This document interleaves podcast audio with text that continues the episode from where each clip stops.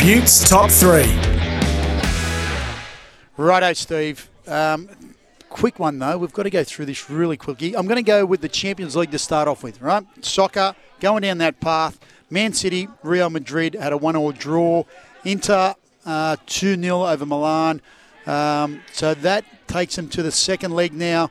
Inter play at home, which is a massive advantage. Man City also play at advantage. So Champions League, we're in the semi-finals now, heading to the final big, big tournament for all those teams. Uh, I tell you, it'd be on my bucket list to be in the UK for like an entire Premier League season.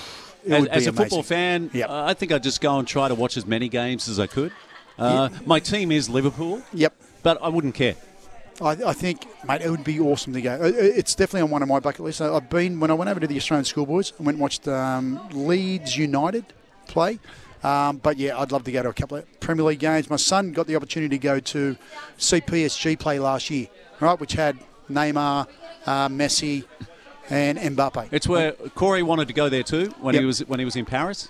But never got the opportunity. He went. He also went to a Bayern Munich game, I think. Like it was just yeah. amazing. Like he went to a couple of games. When you went to Leeds, was Harry Kewell there?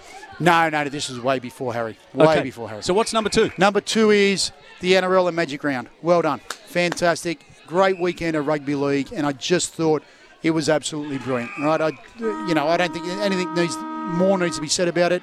My number one will go to, and I mentioned this earlier on, Jarome Luai. Right, I think he had a massive game last night, and I think he just stood up and delivered.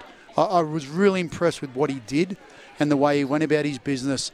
Um, hasn't been setting the world on fire, but the good players stand up when they know that it's time. And um, they'll go with combinations. I have no doubt about it. He is an incumbent, and whilst they didn't win the series last year, I think if he has a repeat performance of what he did uh, last night, then he, there'll be no reason why Brad Fittler won't pick him in his squad.